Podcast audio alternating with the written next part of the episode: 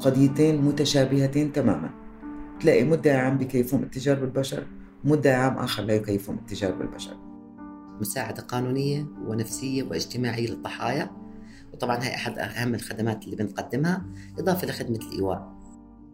أنا معكم أنس ضمرة في حلقة جديدة من بودكاست ما العمل في الموسم الأول والثاني من ما العمل تعرفنا على العمال المهاجرين عن قرب. سمعنا منهم عن تجاربهم في الأردن. وناقشنا السياسات اللي بتنظم سوق العمل وأثرها على هدول العمال.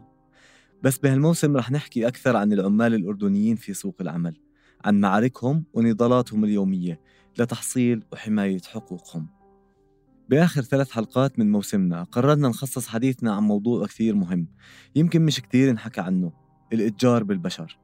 رح نحكي عن الإتجار بالأردنيين أنفسهم أو الإتجار بعمال مهاجرين على الأراضي الأردنية. الإتجار بالبشر أكثر الجرائم انتشارا بالعالم بعد تجارة المخدرات والسلاح وفقا لمنظمة الأمم المتحدة.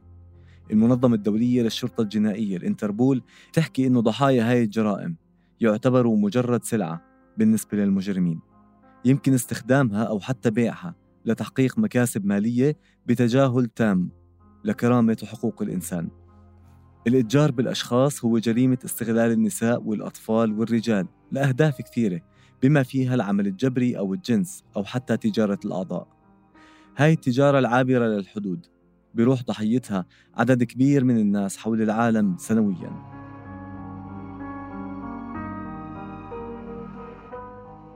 كل شخص فينا معرض بيوم إنه يكون ضحية إتجار بالبشر. هذا النوع من الجرائم بياخد أشكال مختلفة بس النتيجة واحدة استغلال لأجل تحقيق مصلحة. وهذا جزء من تعريف مفهوم الإتجار بالبشر. زي ما ورد في القانون الأردني والاتفاقيات الدولية. مطلع عام 2013 بدأت وحدة مكافحة الإتجار بالبشر عملها بشكل رسمي في الأردن. هاي الوحدة تابعة لإدارة البحث الجنائي في مديرية الأمن العام وهي متخصصة في استقبال ضحايا الإتجار بالبشر. تعاملت وحدة مكافحة الإتجار بالبشر مع 307 قضايا خلال عام 2018 منها 272 قضية عمالية. تحولت 20 قضية منها للمدعي العام. القانون الأردني لمنع الإتجار بالبشر بنص على ضرورة وجود دار لإيواء ضحايا الإتجار بالبشر وهي دار كرامة اللي بتقدم خدمات قانونية وصحية وتأهيلية للضحايا. هاي الدار اللي بتشرف عليها وزارة التنمية الاجتماعية جاءت بعد سنوات من مطالبات حقوقية بضرورة افتتاحها لاستكمال استحقاق التزام الأردن ووفائه ببنود الاتفاقية الدولية والبروتوكول الاختياري الملحق فيها. مدير مديرية الأحداث والأمن المجتمعي محمود الهروط في وزارة التنمية الاجتماعية بيحكي لنا عن هيكلية وتأسيس دار كرامة. تم وضع قانون منع الإتجار بالبشر عام 2009 انبثق عن القانون نظام دور إيواء المجني عليهم والمتضررين من جرائم الاتجار بالبشر. هذا النظام تم وضعه وبموجب هذا النظام تم تأسيس دار كرامة. دار كرامة سميت بدار كرامة من كرامة من كرامة الإنسان يعني. افتتحت دار كرامة ب 12 9 2015 لإيواء ضحايا ومتضرري الإتجار بالبشر. الطاقة الاستيعابية للدار 35 آه، حالة. طبعا المبنى يتكون من قسم للإناث وبرضه للذكور من ضحايا الأتجار بالبشر. عندنا برضه مكان في حال أنه كان هناك طفل ضحية أتجار بالبشر. شراكتنا إحنا بالدار مع الأمن العام إدارة البحث الجنائي وحدة آه، منع الاتجار بالبشر.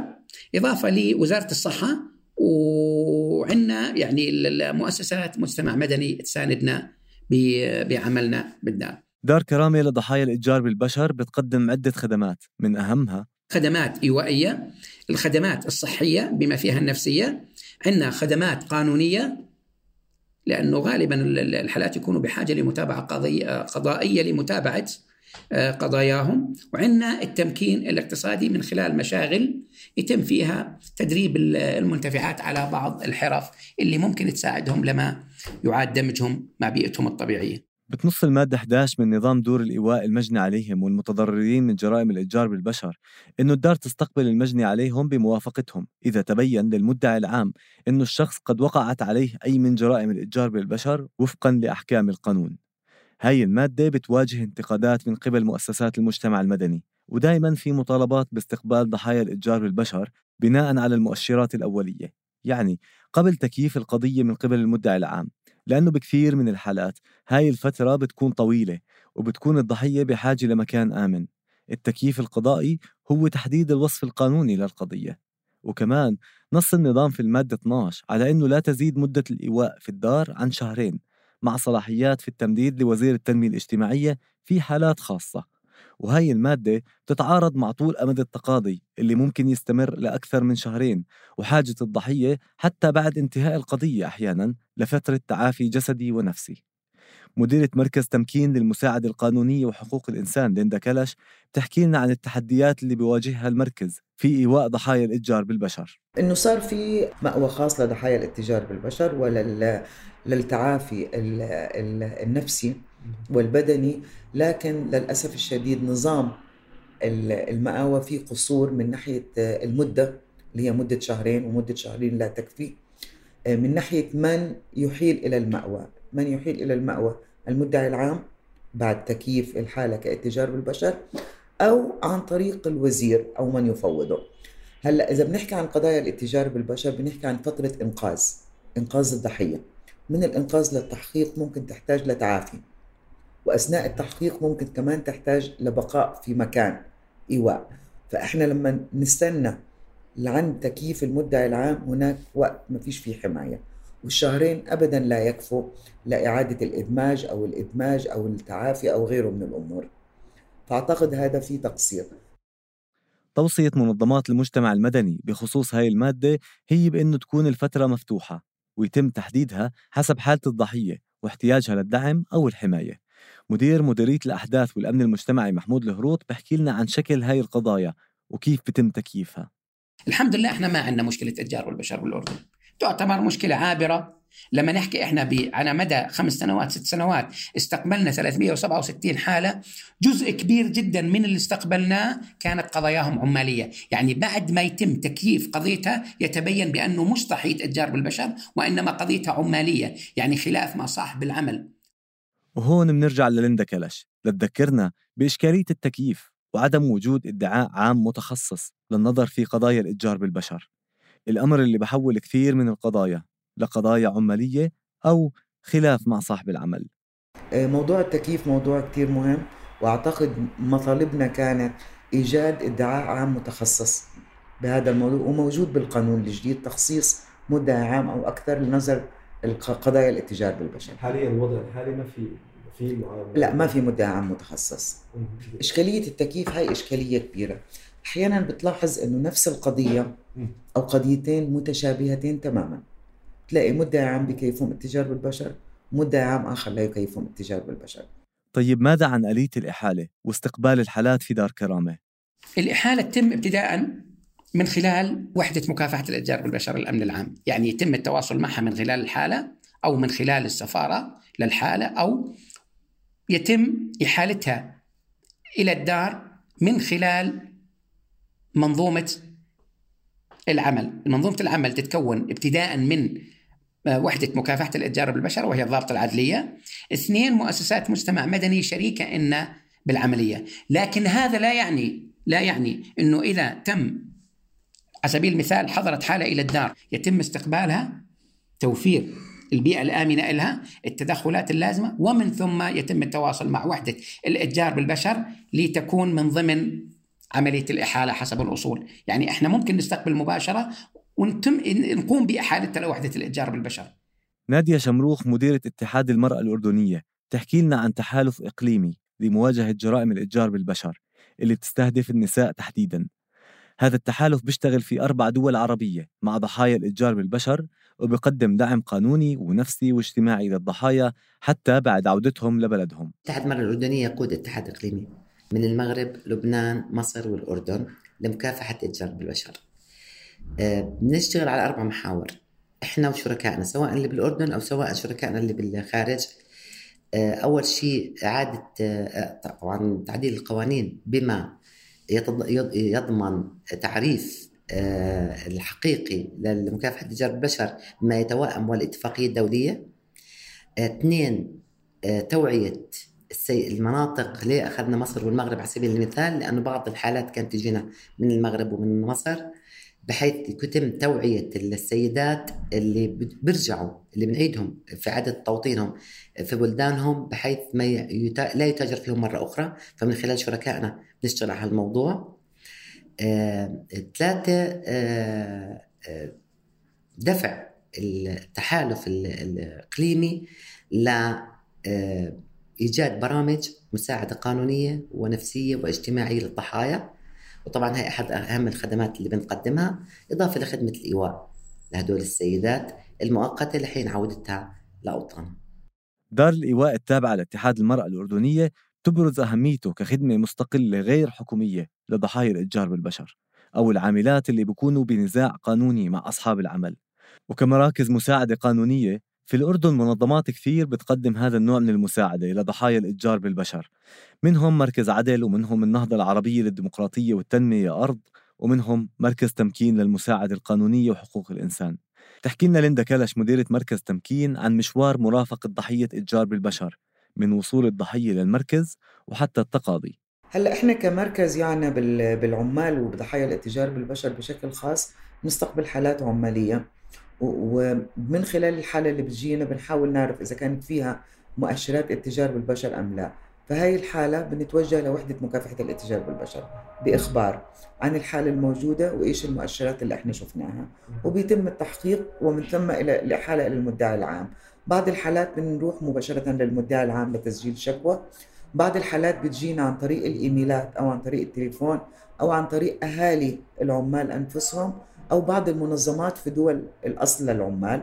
بهاي الحالة بنرسل إخبار مباشرة لوحدة مكافحة الاتجار بالبشر كونهم جهة أمنية كمان لأنه إحنا أكيد ما لنا سلطة نروح على البيت نسأل عن عن العامل هذا أو على حتى مكان العمل.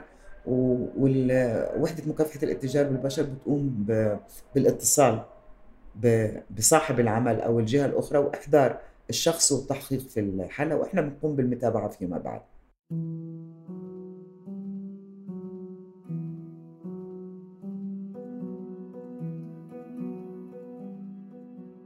بالحلقات السابقة من ما العمل تعرفنا على تيمانتي عاملة من سريلانكا اشتغلت في الأردن لمدة 15 سنة بدون أجر.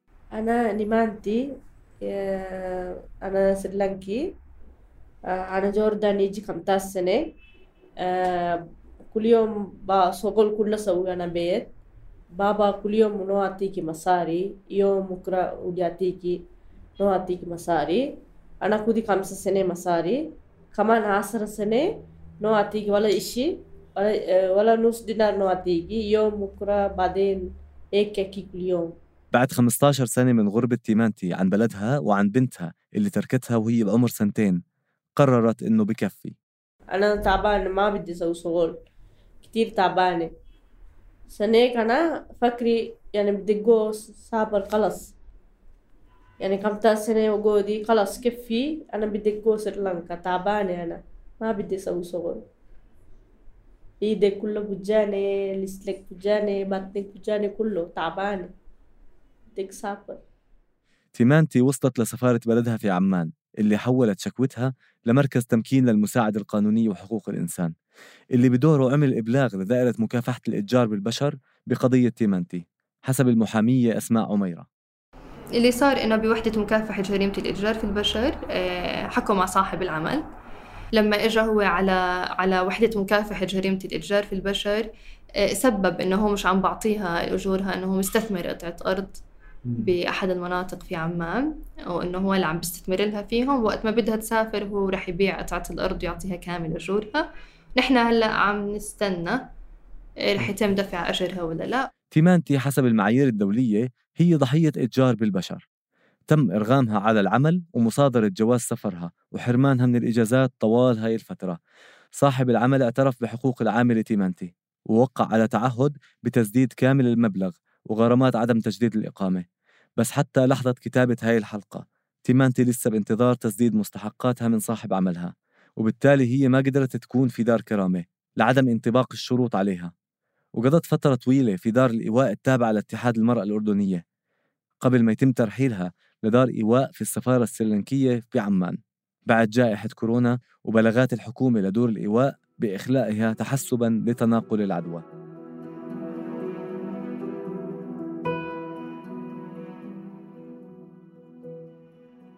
على الصعيد الرسمي مكافحة الإتجار بالبشر بتتوزع على أكثر من مؤسسة حكومية.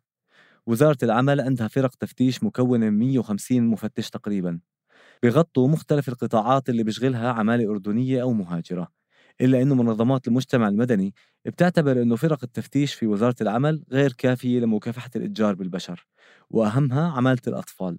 في ديسمبر 2019 أحالت الحكومة مشروع قانون معدل لقانون مكافحة الإتجار بالبشر لمجلس النواب. هذا القانون اللي بغلظ العقوبة بالحبس أو الغرامة على كل من يثبت قيامه بجرم الإتجار بالبشر بالأشغال الشاقة المؤقتة. وبغرامة ما بتقل عن 3000 دينار كمان بنص القانون صراحة على وجوب تدريب مدعي عام متخصص للنظر بقضايا الإتجار بالبشر. وأدرجت الحكومة التسول كشكل من أشكال الإتجار بالبشر في بعض الحالات خاصة في حال تكوين عصابات أو استغلال الأطفال في التسول لكن حتى الآن هذا القانون ما تم إقراره من قبل مجلس النواب بعد إحالته للجنة القانونية في المجلس في ديسمبر 2019 حتى تزويج الأطفال ممكن يكون نوع من أنواع الإتجار بالبشر مثل ما حكينا في الحلقة الماضية. وهذا النوع من القضايا بتابعها وبكتشفها إدارة حماية الأسرة التابعة للأمن العام. وبشكل مباشر بتتابع وحدة مكافحة الإتجار بالبشر التابعة لمديرية الأمن العام قضايا الإتجار بالبشر في الأردن. ومن خلالها بيقدر أي شخص يتقدم بشكوى لتعرضه أو تعرض شخص آخر لشبهة إتجار بالبشر. كمان البروتوكول الدولي بيضمن حماية الشهود في التبليغ. في حالات الإتجار بالبشر.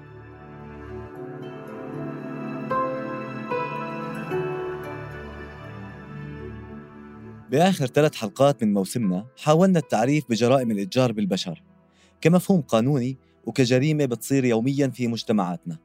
استعرضنا القوانين المحلية والاتفاقيات الدولية اللي بتحكم هالجريمة. حكينا عن ضحايا إتجار بالبشر وكيف ممكن نتحول لمجرد سلعة.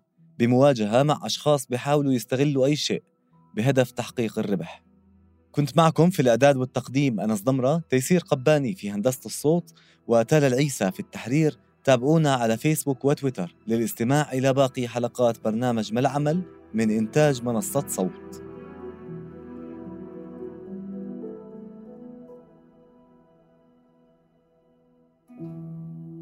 هذه الحلقة بدعم من مؤسسة هاينريش بول.